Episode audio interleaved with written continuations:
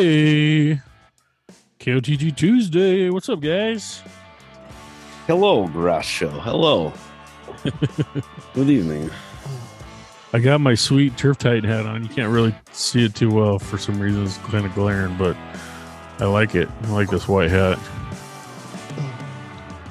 Drunk Lung guy's probably glad to see your hat, Nate. Yeah, I, this one kind of got buried at the bottom of the stack. My my hat collection has significantly grown in the past year, and I used to wear this thing a lot last summer, and I think it just kind of got buried towards the bottom and had to reshuffle and dig her back out. And now I'm gonna proud grass hole tonight. So you have like a wheel of names of hats, though. Pretty much. I lo- I, I'm a I'm a sucker for a good hat. So nice. I like I like I like my hats. twenty Mountain View hats. Six. Yeah, right. Or eight, six or eight. He's got the but, whole collection. Hey, they're good lids, man. Mountain View makes a good hat. But hey, guys, uh, before we jump into our special guest, along with the topic for the evening, let's all let's grab a glass and keep off the grass. With the official keep off the grass glass. Yes. D. Jake's got a Busch. That boy. Busch, man. It's the nectar of the gods, isn't it? That's right. See? He knows what he's talking about. Cheap and it does the job. Got about two more weeks until we hit day one hundred on the old K O T G weight loss challenge. And mm. then once that hits, it's back to game on. It's back to cracking them open on, on Tuesday nights. So, but we took nice. a little, took some time off from the Busch lights just to, uh, get the diet in check, but we're going to be back soon. All right. So some of you guys saw our drink and our cups. We've got uh, Simple Lawn Solutions here.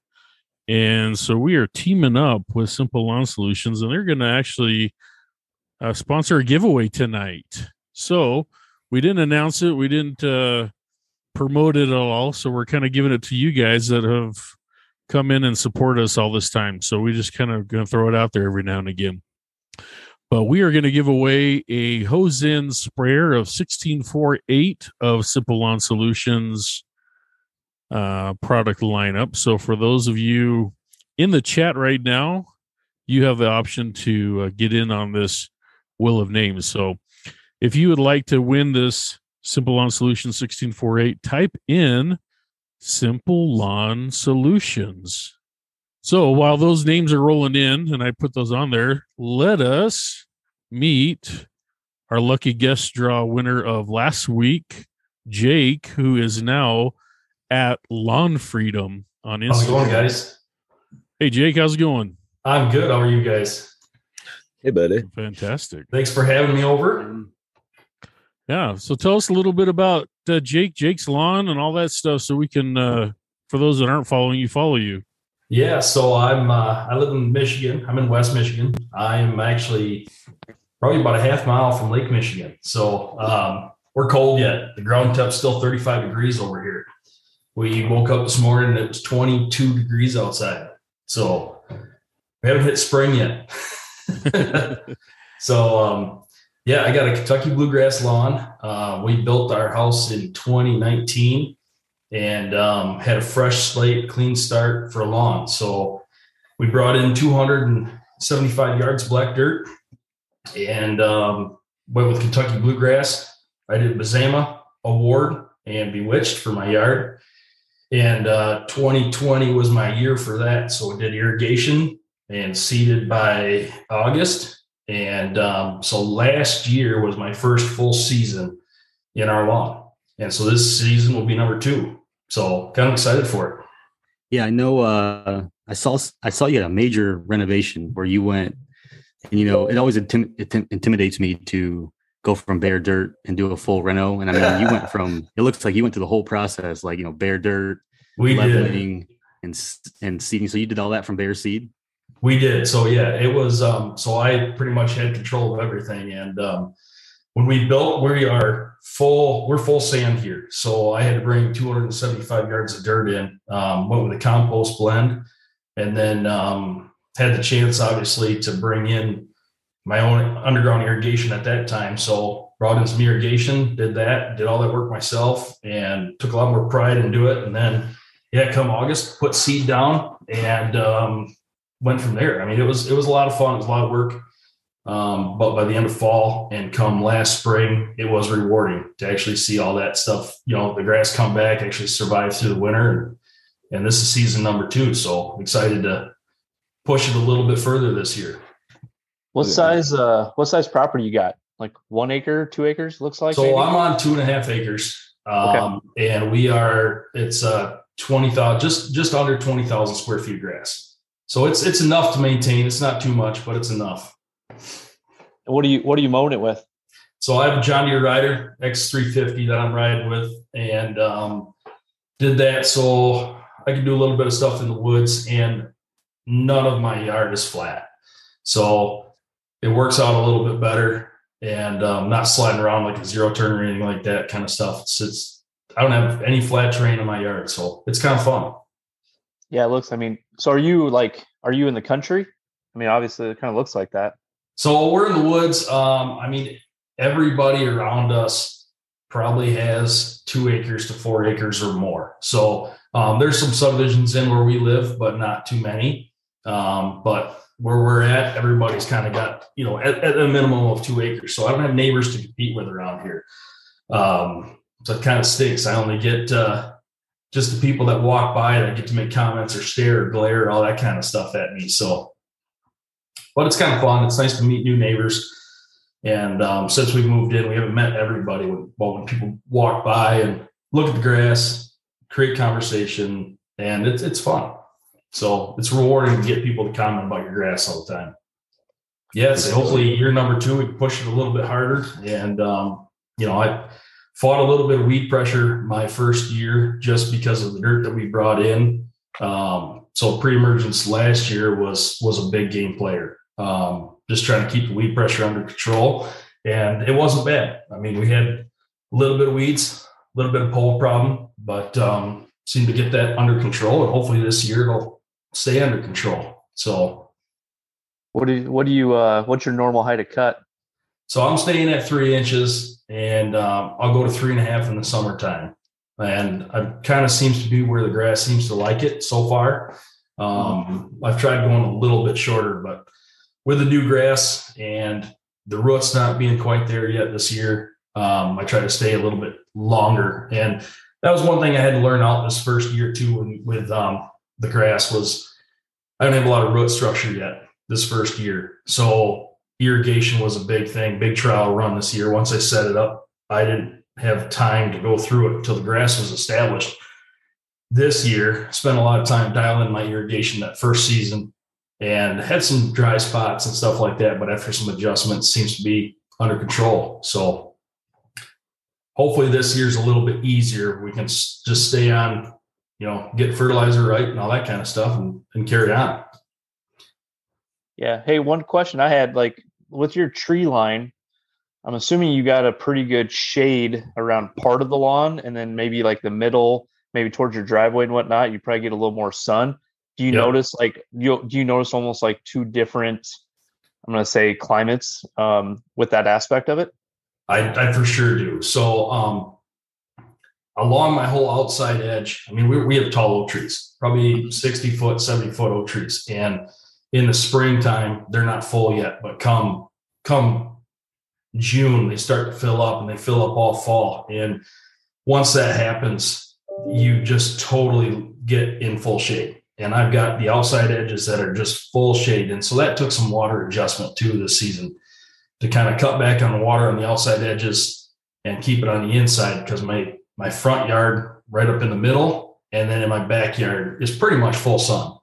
Um, so on the outside edges, the Mazama bluegrass really kind of helped having it in there. They handled the shade a lot better, where I think in the front and in the back, the Bewitched and the Award really pushed and excelled there. So some of the outside edges thinned out a little bit towards the end of last year, just because it's it's bluegrass. It needs four, four or six hours of sunlight. So it gets it a little bit, but the spring, it really pushes it. And by fall, it really kind of tapers off a little bit just because it doesn't get near as much sun anymore. But heck yeah. Yeah, I was just looking, and you're three hours north of me. So that's that sounds like pretty good K B G weather to me. So yeah, it all, it works out pretty good. It was, um, you know what, I wanted to try something. I wanted to try to do full K B G. I like it, like the way it looks, like the texture of it. And um, it was worth it. I mean, the seed was expensive, you, obviously, uh, but it was fun. I'm, it lasted, it survived all winter. I might've missed it, but did you say the cultivars that you had at K B G or what type of seed? So I did Mazama, I did a Ward, and I did Bewitched. Did you, was that a pre-mixed blend, or did you just buy them uh, isolated and you just mixed them all together yourself? I bought them all isolated. I bought separate bags of each, all equal percentages, and then just blended all together and um, did it that way. Like I said, it was total trial and error, and it, so far it worked. So yeah, it looks, looks amazing. I like it. Yeah, no, that's, that's awesome. Especially doing your own, doing your own blend. Um, I think that's something that I probably would not consider doing myself, or or just it wouldn't even occur to me, I guess is what I'm trying to say. Yeah, I think that that's that's really cool. It's really no, cool. It was, like I said, it was it was worth a try, and I mean, seed's expensive, seed's not cheap whatsoever, and um, I did all blue tag seed, but it was worth coming up with something of my own and seeing that it actually it actually worked. You know. Same with doing all the irrigation myself and um, seeding it myself. And the work was rewarding. Once you get to, we hit winter, spring came, by June, it was like, all right, things look good. And that was rewarding. So it's nice to, like I said, this is season number two on this grass, and kind of really excited to push it even further and see what, what happens. So. What did you use to seed it? It's got great coverage. So I just, I broadcast spread it, and then, um, so I used a Harley rake at first and just ran through everything with a Harley rake on um, on a, a, just a Dingo, and used the Harley rake, got it all nice and loose, went through and used a drag, drug it after that, and then just went back through, broadcast seeded it, and drug back over top of it with the drag on the smooth side. And then um, it worked out, it worked out pretty good. I was actually surprised how well it germinated. And I mean, I had germination probably on day... Probably day fourteen, I think I did. So Kentucky bluegrass usually always takes a lot longer, but um, it seemed to work pretty well. Yeah, sounds like sounds like you sounds like you hit it right. You prep sounds like you prepped it right. I mean, did a lot of it's a lot of that's a lot of work, especially with that amount of square footage. I mean, something I obviously have no idea of, but I mean, shit, sounds like a lot of steps, a lot of uh, a lot of good steps. It was, it was a lot of get it set up and established well, so that you would have that, so that you would have that like great germination window. Sounds, sounds pretty rad. Now, how did you go about um, choosing the three cultivars that you chose? Um, was that something that you've, you'd experimented with in the past? Had you done a whole bunch of cultivars and those were like your three favorites in terms of like germination rates, or um, how, how did you go about choosing those three that when you blended them together? 'Cause I'm really interested in that. It was kind of, it was really a total shoot in the dark. Um, it was, I was reading a lot on forums and watching YouTube videos and seeing what cultivators, cultivars guys had, and was like, all right, this seems to work. And then I kind of looking at a couple charts and looking at, you know, what worked in Michigan and what, what worked in this zone. And then I started calling, I called some of the suppliers I got my seed from and just said, hey, you know, what do you guys recommend? And I looked at a couple seed blends of what was in there, and those three just kind of stuck out. And Mazama was good for good for some shade. Also had some dark good color. Bewitched has good color, and then Award had some pretty good disease resistance. And it was like those three kind of stuck out to me. And I'm like, you know what? Let's just blend all three equal percentages and, and see what happens. You can always you can always overseed if something didn't work out, but um, But it worked, and it was kind of sweet. So there wasn't any crazy science into it, but it was just kind of like, you know what, this sounded good, and it looked good to me, and went with it. So oh, yeah, awesome. I think that's that's awesome. Kind of our style right there. That's right. It's like, you know what, if it doesn't work, it doesn't work. So let's keep yeah. on moving along. So it worked out pretty good. I'm pretty happy with it so far. When you first seeded it, did you get full coverage? Like Oli said, that looks like really good coverage, or did you have to keep throwing seed down in spots? And we luckily we didn't have a ton of rain that hit, And so I irrigated, I was irrigating three times a day, morning, and then right about noon, and then again early evening. And the only problem I had was a little bit of washout on my south side. I've got a little bit of a hill, and just the way the water kind of, I had, we had one good rain, a little bit of washout, but I waited till the following spring. And I just kind of hit that with a little bit more nitrogen and really kind of pushed it to get the spread and fill in on its own. So I didn't really have to throw in any extra seed. So it worked out pretty good. All right, guys. So we're, uh, tonight's topic is pre-emergence, right? So some of you, uh, fortunate fellows out there have got to put pre-emergent down because you, your soil temp's at where it needs to be or a little bit higher. Some of us are not so lucky. We keep, uh, winter keeps kind of knocking on the door and swinging in and throwing snow on our ground. So we haven't done pre-emergent yet. When is a good time to do it? We've we've heard some people maybe do it at the end of fall, um, right before their lawn goes dormant, or we've got some people that wait until the springtime. When do you guys usually do it, and what, when do you think is a better time to do it? Well, let's back up for a minute. That what does a pre pre-emergent do? Uh, it doesn't prevent all weeds, uh, you know, and it doesn't, you know. Something that's a pet peeve of mine that I hear people say is like, oh, put a pre-emergent down, you have a weed-free lawn, you know, trying to sell you some shit or something. Mm-hmm. You know, it it there's only a select few weeds that it prevents, and um, it doesn't kill the weed seeds. You know, it stops um, stops root development from the seed to develop. So it's not like killing weeds. It's nothing like that. It's actually stopping the root development process. Mm-hmm. So, uh, I mean, what what weeds are you going after to prevent when you put down a pre-emergent? And then when are you applying, like Brian said? Yeah, you got to do your research on, you know, go out on your lawn and actually look. Uh, if you don't know what these weeds are, there's, I know I have an app. It may not be one hundred percent accurate, but I have an app that'll take you to what it is and maybe even look up some Google images of your area, like me, Texas, North Texas, or wherever you are. Look it up, do your research before you start spending this money on somebody saying, you know, this is the best thing in the world. Yeah, because uh, if you got dandy, or if you don't have dandelions in your yard, why would you go get a uh, pre-emergent that kills dandelions, right? Or, sorry, keeps the roots from developing on dandelions, right? Or same thing, you know, what, what other, um, and again, uh, here in actually, Utah, most, we have different. Most, most pre-emergents do not do anything for dandelions, actually. So, I mean, the, the biggest target of a pre-emergent is crabgrass. That's probably the one, the, the most common one that people are going to see on the bag is going to be uh, your crabgrass. But um, as far as dandelions, they won't kill off the dandelions, or, you know, they won't prevent dandelions as far as I'm, as far as I know. So you got like chickweed and, and crabgrass. What else is up, up, up there? Uh, yeah, Saint Aug. I mean, uh, crabgrass, uh, hey. uh, uh, and um, but yeah, like so, like chickweed. Uh, I believe that you get you have to put a pre-emergent down in the fall for that.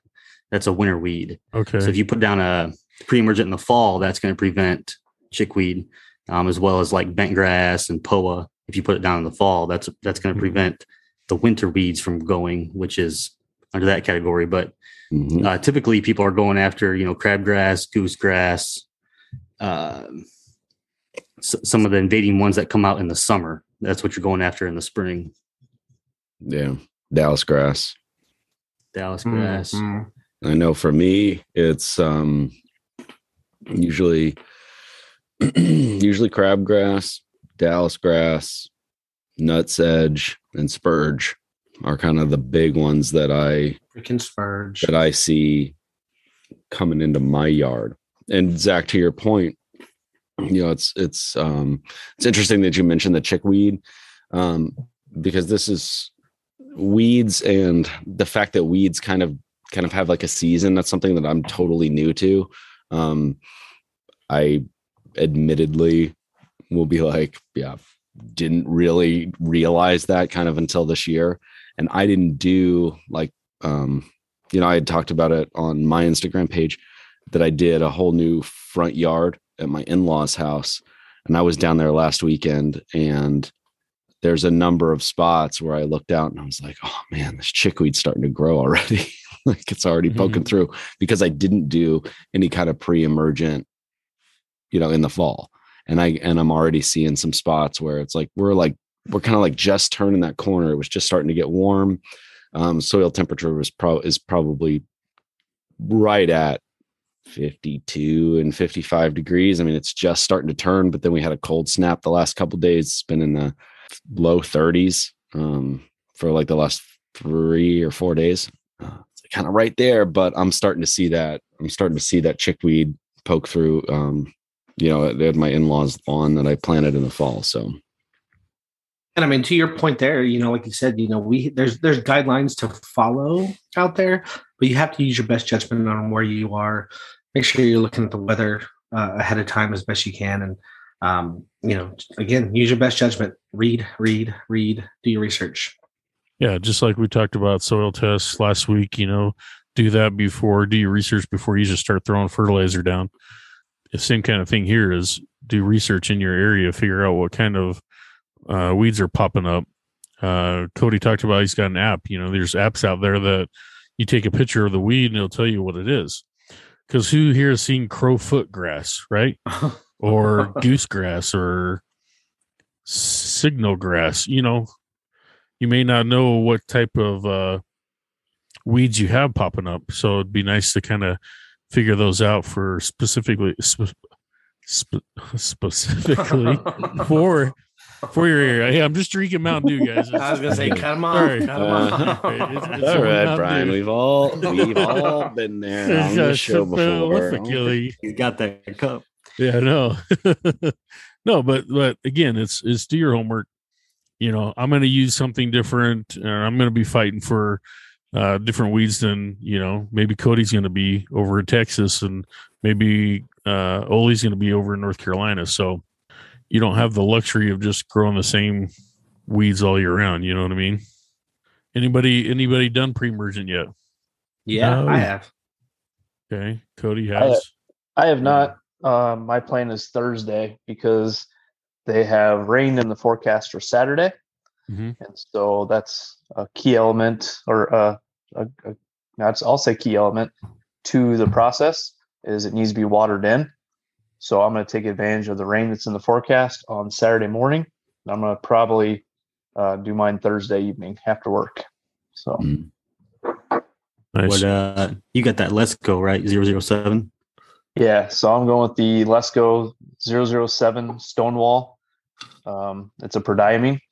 But I do, I personally right now do not want to push any nitrogen because our overnight temps are still in the thirties. But during the day, we're hitting the fifties, sixties, and the soil temp's starting to rise. It's it's getting up in the like low fifties during the middle of the day, and then you know tailors off at night. Um, but like I said, I, and I know my guess is around the edges of my sidewalks and my driveway and everything, I would imagine that some of that's probably already hit fifty-five, um, just because that tends to be a lot hotter with the sun hitting on the pavement, and that attracts the heat. So your edges are actually a lot warmer. Uh, tonight, I was actually kind of playing around. I, I was temping on the edges and then the middle of the yard. It was like eight degrees difference. I, I was surprised it was that much. Wow. And I got to I got to thinking about last year, and I'm like, you know, almost all the weed pressure I had was it was completely on the edges. And I was thinking, you know, the the reason it was is because maybe as I was spreading, I wasn't getting close enough to the edges. But I honestly think it's just the fact that maybe. You know, I'm hitting the middle of my lawn at fifty, and the edges probably already hit the fifty-five mark, and already some germination happening. Timing is key. Yeah. Yeah. So here's a question. So, you know, drunk lung guys like, oh, you know, our, our temps are here. So let's see, the hottest part of the day, I go out and I check my soil, and it's fifty-five degrees, but yet it's going to get down to thirty-eight tonight. So I know that soil is going to get cooler again. It's not going to be fifty-five. So at what point do you need to test your soil from the beginning of your morning to close to end of night just to check? Or is fifty-five at three p.m. good enough for you guys? So me, me personally, I'm looking at kind of like the, the future, you know, so the last few weeks, I haven't had consistent days where the highs are in the fifties and sixties. And so for me, I, I just, I mean, three days ago, I was like, nope, we're not there yet. We're not there mm-hmm. yet. And then when I looked today, um, literally I looked at the ten day and every single day is in the fifties and sixties. And so for me, every afternoon is going to be getting to that temperature, and overall the soil temp is going to rise because you're going to have more days in the fifties and sixties. So it's not going to be trending down. It's going to be trending up.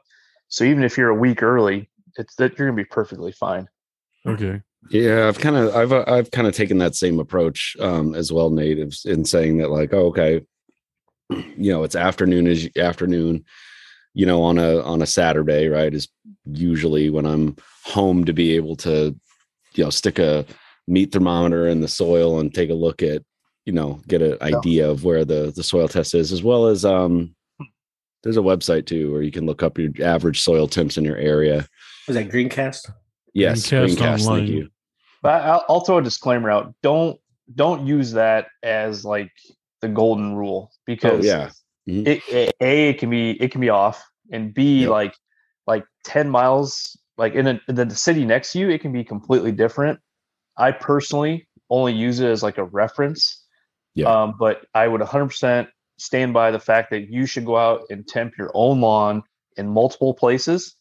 Um, because you're going to have different temperatures. So one thing I was actually, I wanted yes. to bring up on the show was, so my hill in my backyard. As there goes the hill. as, the, as the sun comes up over my house, it hits that hill for a large part of the day. And like right now I'm noticing that my hill is greening up, but nothing else is. Mm. And so what I'm noticing is that, and so I checked the soil temps on the hill and they're actually a couple degrees warmer. So that's also prompted me like, man, I need to get out and get my hill, get the pre-emergent on my hill, because it's probably, I hate to say it, but I might even be too late on that. Um, so I definitely got to get that going. So, yeah. yeah so I, I tend, like you're saying, Nate, I kind of tend to marry those two points of reference, you know, number one, looking at, um, looking at, you know, something like Greencast and like, what's, what's the average, but that gives me the timing to be able to say like, okay, well, these are the averages. So now let me go out and go ahead and measure the soil, and then kind of putting that, that base of information together and making a determination. So for me, we had a warm week last week.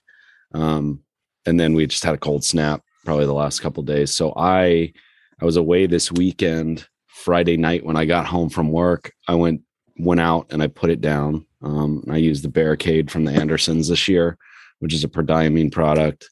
And I, I put that stuff down right after I got home from work. I didn't even, I didn't even change my clothes, man. I threw on a pair of sneakers and I went out there and just did it because I wanted to get out there and get it done, because we were going out of town for the weekend that night. And so, uh, yeah, I went out there and do it. And I knew it was going to rain on um, Saturday night. So um, I think, I think it's probably pretty good timing. We will see if that timing was in fact great. Where and I'm I think at. One thing that I have seen is one thing I've read on and stuff, and I and I kind of think is probably true, is Prodiamine seems to be a little bit better of a product if you're early, and Dithiopyr is a better product if you're a little bit late. Dithiopyr has a little bit of that post-emergent action to it for crabgrass if you're in that one to three tiller stage, so it can treat that a little bit, whereas Prodiamine last a lot longer than Dithiopyr. And so if you're a little bit early on that window, you're a little bit safer, is what kind of what I've read. And I've stuck with, I've been using Prodiamine. I haven't had a whole lot of problems. Um, and I do a split app. So I'll do an app in the spring, and then I'll do an app late summer before we go into fall. And that seems to have worked for me. So I've been, I've been sticking with Prodiamine spraying liquid and doing half apps. Hmm. Yeah. That's a good point that, uh, about the Prodiamine and uh, Dithiopyr. Um, and also like with the fifty-five degree mark, that's when crabgrass can start germinating after seven consecutive days, I believe, of fifty-five or above temps. So with Prodiamine, with the longer duration, you're okay to apply that a little earlier. It's probably not going to hurt much. But if you're using Dithiopyr, you know, you may want to apply that later in the window. So like looking at my history, you know, late April, even early May is when I'm in that zone where I'm getting consecutive fifty-five degree temps daily. This year, I'm rolling with a pre-emergent with fertilizer in it. So I'm not going to apply it until near the end of April at the May, towards the later stage, like you're talking about. And I've done Prodiamine for years because of the duration. And I've always gotten it down early, um, maybe earlier than I should have, just to just to do it. Um, and I'm just switching it up this year. So that's a good point, what you're making.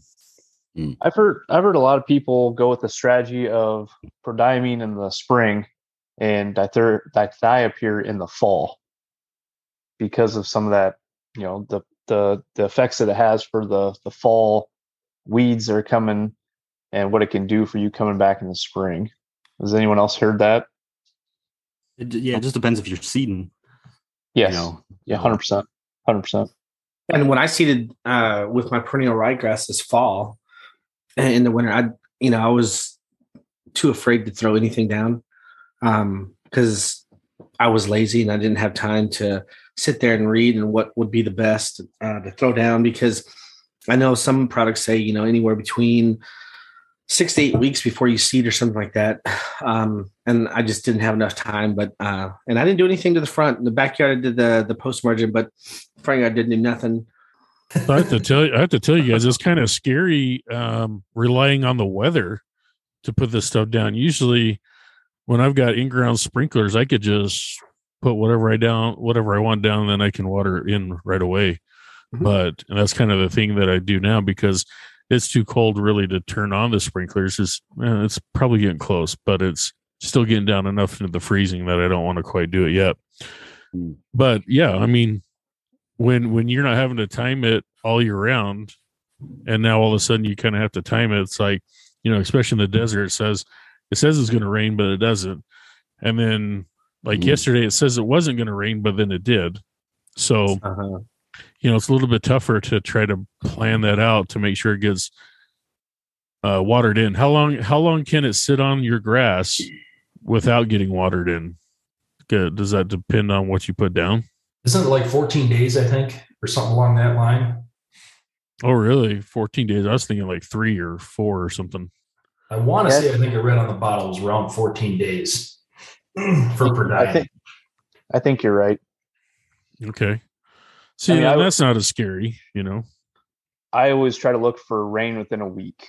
That's kind of my personal guideline is if it's not raining within a week, then I'm going to have to try and water it in or mm-hmm. something like that, uh, which is why, like I said, I try and take advantage of the weather and do it that way.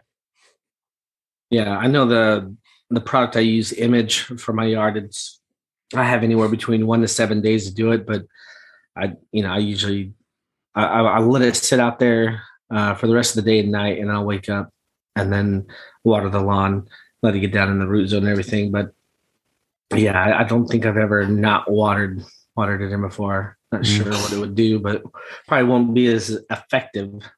You have sprinklers, Cody, or you rely on weather? Uh, no, well, no, I I rely on my hand my water. hands and hand water and, and everything. No, I'd, I would love to have an irrigation in the back, but uh, no, the front's easy, in the back. You know, maybe I need to get some Melnor sprinklers and get that hooked up back there. What about you, Ole? You said you haven't done any pre-emergent. Do you do yeah, pre- pre-emergent? No, yeah. I have not done any pre-emergent. Do not plan to. You know, just like a, two weekends ago, I done some core plugging in an area, you know, where I covered the big rock and it had the red dirt. And I done some core plugging and added some stuff to try to richen that. So would have just broke the barrier. But in all honesty, I don't have a crabgrass problem. The only thing I have like this time of year is a, a very little bit of like chickweed or henbit, um, some poa in the places that were thin. I don't really have. Um, so you don't, don't do really like a blanket. Issue. You just spot it. You spot treat later on. What I do is post. Um, okay. Now I've got some pre-emergent that I'm going to put like in the flower beds. Mm-hmm. I've got pre-emergent that I'm going to put in the driveway cracks to keep things from having crack grass and competing with A A Ron. Mm. So You know, I'm gotcha. Gonna use some stuff like that, but out in the yard, no. Now this fall, I'll be running the Etho four, you know, trying to keep Poa from being here next year. Yeah. So, but, so uh, Bama Bermuda, since you talked about aerator, he he asked when is the best time to run an aerator in regards to pre-emerge. Do, do you guys do any of that? Aerator? If he's going to do that, he needs a core plug first, and then uh, spray his pre-emerge after. Because if he sprays it first, he'll just break his barrier. You know, it basically what it does is it it makes a barrier, and then like y'all were saying, it it root chemical chemical barrier. If you were core plugging, then you definitely wouldn't put any seed down, because if right. you put seed down, trying to thicken some areas up, and then sprayed pre-emergent, you'd be backing up. Right, just be yeah, shooting so yourself in the foot. Let's hit on that in a little more detail, because there were some questions about timing of seeding and whatnot in the chat. I think that's mm-hmm. just kind of a a topic that we can hit on real quick. Like a like a trend this year, I've seen on some Facebook posts um, that people are putting down prodiamine and then seeding into it. And I don't know, I've seen it more this year than I have the past couple of years. And what they're doing is is you know, if they have some spot seeding to do, they're blanket blanketing, you know, prodiamine or Dithiopyr, and then they're roughing up those bare spots, kind of breaking the barrier, and then they're seeding those bare spots after they blanket spray, which mm-hmm. I know some people are having success with that. And that's one way to do it. If you want to take that risk on um, seeding after you're putting down your pre-emergent. You know, it's funny you mentioned that. I was, I was going to bring that up too, because um, I was talking with a buddy of mine from work, and that was one of the questions that, that we were kicking around was, you know, go ahead and going ahead and putting down a uh, a pre-emergent, and then going back because he's got some P O A spots, and he's like, you know, should I go ahead and he's like, I'm thinking I'm going to go ahead and put down the pre-emergent and then go back and kill off those spots of P O A. He's going to go, you know, hit them with Roundup and, you know, let it die off, and then go back with the garden weasel, you know, little spots, go back with the garden weasel, break up that soil, and then go ahead and, you know, throw some seed at it. And um, I go, and I was like, to my knowledge of the method of action, like how it's working and creating that barrier, like that should work. But I was going to bounce that off you guys, because obviously, you know, listen, I'm sure as hell no expert. I know. I, I've just seen a lot of people doing it. I mean, I, I personally haven't done it. I just didn't know if anybody had any uh, experience with that. Yeah. I, I mean, I mean the only done. experience I have as far as like a pre-emergent and seeding is using something like Tenacity, mm-hmm. you know, where you can apply that mm-hmm. after you've seeded and get some pre-emergent effect, but it doesn't affect your seed. Yeah. Right. As far yeah, as I know, Tenacity is the only thing that does that, right? It's the only I, thing that's safe for seeds, uh, really. I think not all seeds. You got, you got a couple of them that you can spray at seeding that doesn't affect germinating, like Pilex, Drive, Glenclorac, which is Drive, or Meso, which is Tenacity. Okay. Yeah, because the Scott's starter for with Mesotrione in it does not. I mean, it, it mm-hmm. literally says it's safer, safer uh, seeding. Yeah, I have seen that so. actually.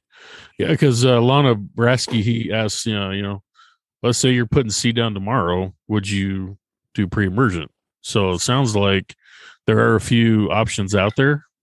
Again, depending on what your climate is and what kind of weeds you're going to be facing, uh, what you want to put down, and you got to do research on that. But if your yard's good and thick, you know, why why do it? If it's thin, I could understand it, but yeah. it's good and thick, you know, why why spend the money? Why put another chemical down that you don't need? So if you guys are overseeding, if you're overseeding, would you do it?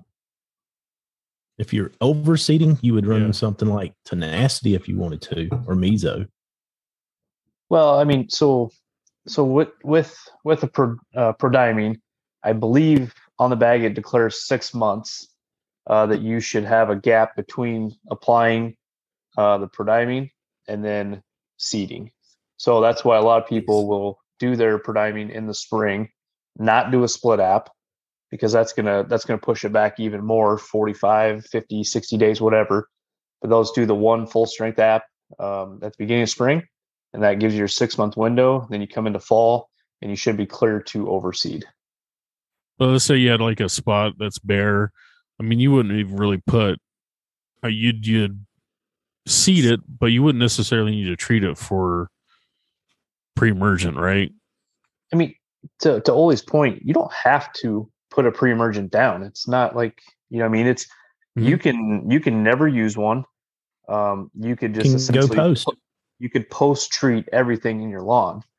Um, that is one option, you know, and there's a lot of people that favor that technique.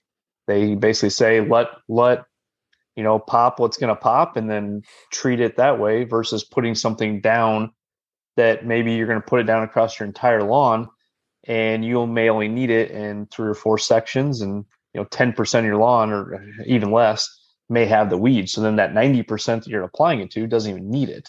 True. You know what I mean? Yeah. So there are a lot of, a lot of people that say post-treatment is the only way to go. Don't put stuff down. It's a waste of money. Because then if something does get through, you still got to post-treat it, you know, but in my opinion, I, I'm, I'm going to try and prevent it from getting through. And yes, what does get through, I'll post-treat, but then I'm going to save the money on the post-treatment because I shouldn't have to treat as much. That's my theory. Yeah. This is, this is my first year that I've done. Um, Smoke a Nohawk for ten bucks, by the way. Woo, yeah. Woo. Oh, really appreciate Long, that. And Long yeah, Geek just Long dumped, Geek. jumped in for another five. Thanks, Thank guys. You.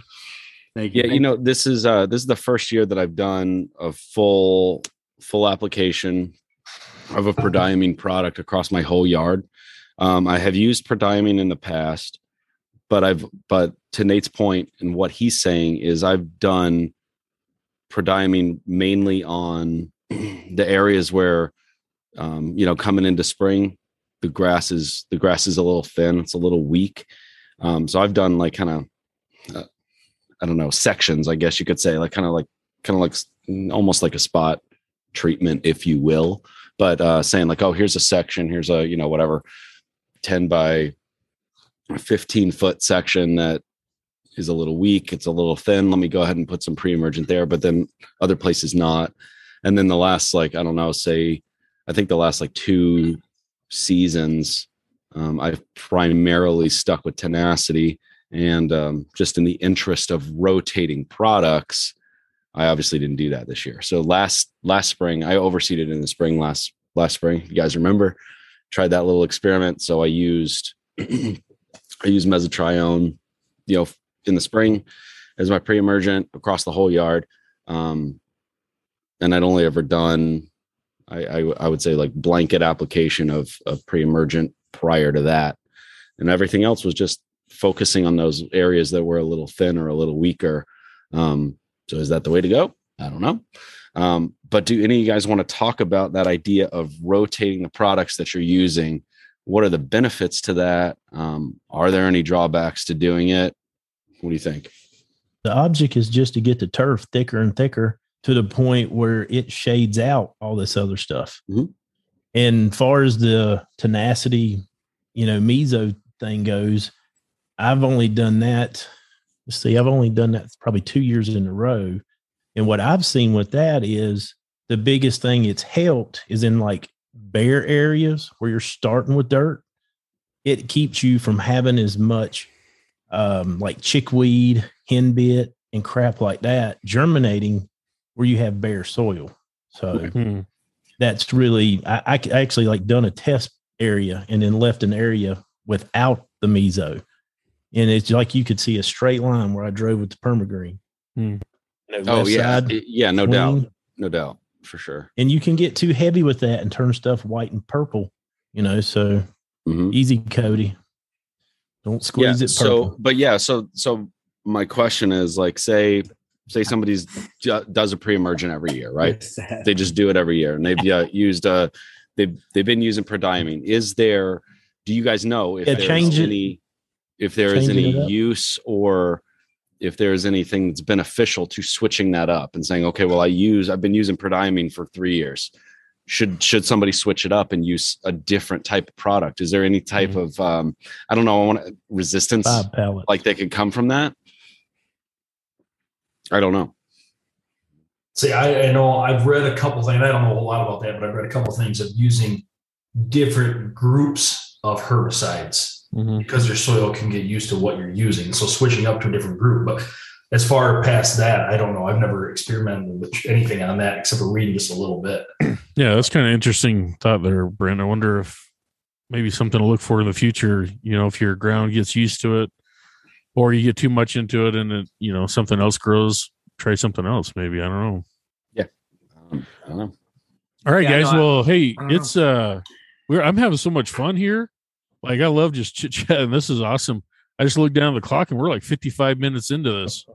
Ooh, boy. It's Lawn of the Week time, then. Yeah, we got a couple things to go over. Oh, we, man. You guys have got some, we got some lawns that are coming awake, and they are, they're popping. So Dang. We actually had quite a few entries that we had to debate back and forth on who we wanted to do this week. Um, so for those who are new, this is what it is. K O T G Lawn of the Week. We've been doing this for about a year now. And the great folks of Pro-Pete have sponsored our Lawn of the Week. For those people who win it, they get to pick their own N P K bag of Pro-Pete, so they can actually make that lawn look even better and better.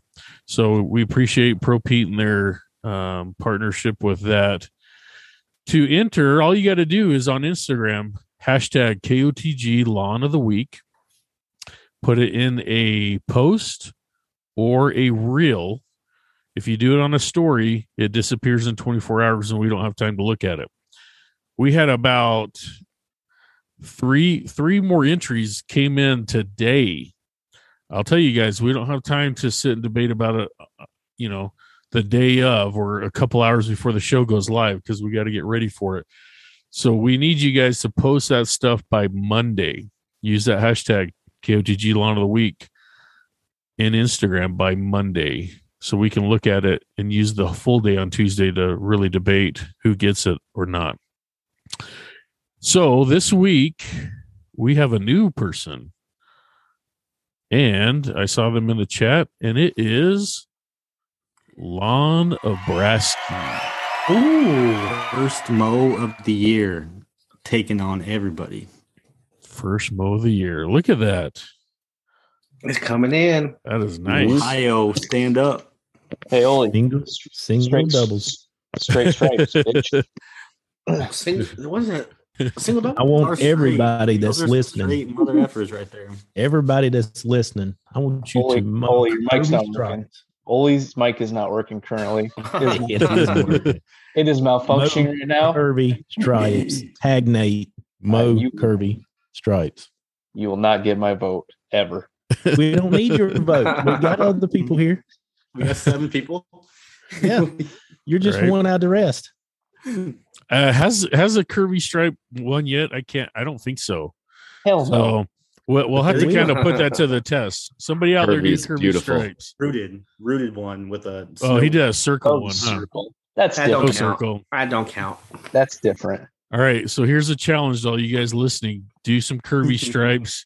And Brian's microphone is currently malfunctioning as well. No, I just want to see if we can, if they'll win or not. We, we right. How about we wait and save that for a specific like Kirby oh, okay. contest? We'll, we'll take right. we'll take one week when everyone's lawn gets up and rolling, and we'll literally do a week where you must submit a Kirby stripes. And I'll hell, I'll even do, I'll even do. I'll even do a curvy stripe for that one. Yeah, I want to see that. I want to see that, Nate. Let's do it. Hey, we'll, uh, if you do we'll, curvy uh, stripes, they must be on the heel. Yep. that'd be that'd be because I'm falling. I'm rolling down the hills. The only way there's gonna be Just curves stay there. Stay out from under the mower. Yeah, I like it. The no, keep got, off the grass, thick and curvy competition. There we go. Oh yeah, keep them curvy. But yeah, shout out just like, just like the Lana Brasky. I'm get is that yes. part of oh, Nebraska or Brask? I don't. He's Ohio man. Brasky. Uh, Lana Brasky, send us a message on K O T G, or actually, I'll, I'll reach out to you and we'll get you set up with Pro-Pete. Um, anything that they offer on Home Depot, look up their N P Ks. Also, check us out on our website, K O T G dot live. We have not uh, plugged that for a little while. It's still going. Uh, some information's up there. You guys can rummage around. Um, we've added another tab on there. I'll let you guys go find it yourself. See if you can find that new tab we added and see what it's all about. Um, but you can see a lot of the weeks on there, all the past winners, all the new winners. more information about us, um, a nice little collection of all our live casts, and as well as our podcasts that uh, Brent's putting up. So we appreciate you guys. We, and we uh, are uh, and we are caught up. On nice. Yeah, buddy. Yeah, yeah, you did. We got Brent's plugged that right now. So uh, yeah, we got uh, the Anderson's episode uh, went up today, and then um, I also I finished up the uh, the editing for last week's episode, soil testing episode. So that is going to be posted later this week, and then we will be all caught up. So nice. Awesome. Um, so we're there. So check us out on the podcast platforms. If you don't have time to jump in, something comes up, can't jump in the live chat, you don't want to sit here and look at our ugly faces for an hour and change, listen in the car, all the podcast platforms that are there. And while you're on there, if you don't mind scrolling through Apple Podcasts, go ahead and give us a, give us a rating. Um, to help the visibility of the uh, the podcast audio, because what we found is uh, there have been people who have found us on podcast platforms first, then started jumping in the live chat, and then created a lawn care Instagram to join the fun. So, mm-hmm. I mean, um, you know, just adding to the community, adding to the information sharing, and um, you know, pictures of cool lawns and everything else. So, help us get the word out. Get a little more traction on the podcast platforms, because it's it's it is slowly drawing it's drawing people in. There are there have been a number of people that we've well, and, and as we've seen, uh, actually, there's a ranking of like what top one hundred podcasts of the lawn care, yeah. and we've seen we've seen our podcast continue to climb. So you know we have goals, we have ambitions to uh, reach certain numbers and stuff like that. So um, you know if you if you watch the show tonight and maybe you want to re-listen to it, you know, next week as you got a trip, you know, two hour drive down the road, throw us on and, you know, mm-hmm. let play it back, and maybe you missed something or maybe you got more questions. So we'd appreciate that. Yeah, and shout out to our Denmark people. We're killing it in Denmark. Yeah, buddy. yeah. Yes. Denmarkian. Yeah. Home and Garden Podcasts. That's right. Oh, yeah. Well, this is, I mean, listen, this has been a this has been a good show. I think that yeah. we could we could probably sit here and talk about this for another hour, um, for sure. Because I think that we came up with a lot of good questions. Thinking about it, I, I had a lot of questions, kind of, um, you know, coming into the show that I was like, well, I don't, I don't know. Let's bounce it off everybody. See what you guys think. Yeah, it's just like a lot of things that we talk about. We could go on and on because you can dive deep into some of these subjects, and it's it's insane. But if you're if you're if you're in the live chat and you know you asked a question and we didn't get to it, um, obviously we're not going to be able to get to every single question. But Don't if you asked a, if you asked a question and we didn't get to it, um, you know after the show's over, post your question on the YouTube video, and we will maybe try and start a discussion or try to answer the questions in there. So that's that's another way that we can you know have this conversation and keep it going. Other others can view it and read it as well. So yeah, you know, I just want to throw that out there. Yeah, and just like everybody does in the chat, you know, people answering each other's questions. I mean, you know, ask a question in the comments. You know, everybody circle back to the comments in a couple of days and see if you can answer one of your buddy's questions. You know, somebody that we talked to. So, like for instance, like Jake, you know, how do you how do you feel about us? If you ever reach out to one of us, do we reach back out to you? I mean, how do you feel about that?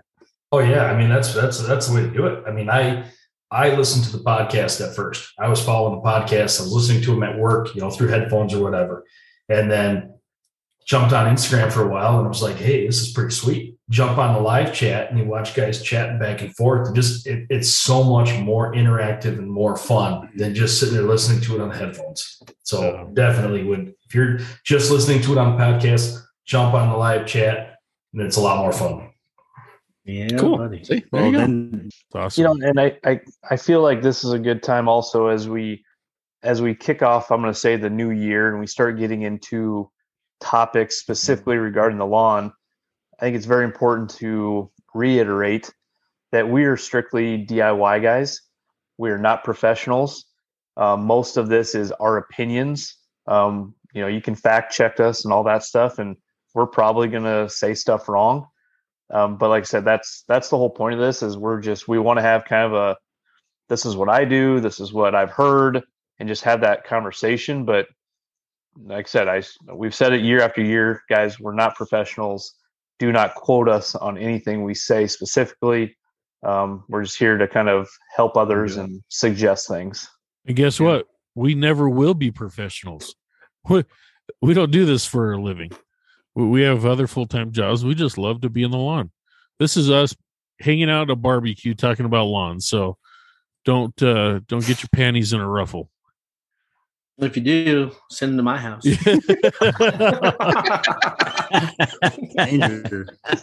Oh, geez. That's a great way to end it. All right, guys. Thank you for coming and joining us on this uh, pre-emergent talk. Thank you, Jake, for jumping in. And, Thanks, uh, guys, for having me. I appreciate it. It was a lot of fun. Thank you, Jake. For next week, we're talking about spring fertilizer. Yeah. Let's go. Yes, next week, not today. Next week, fertilizer.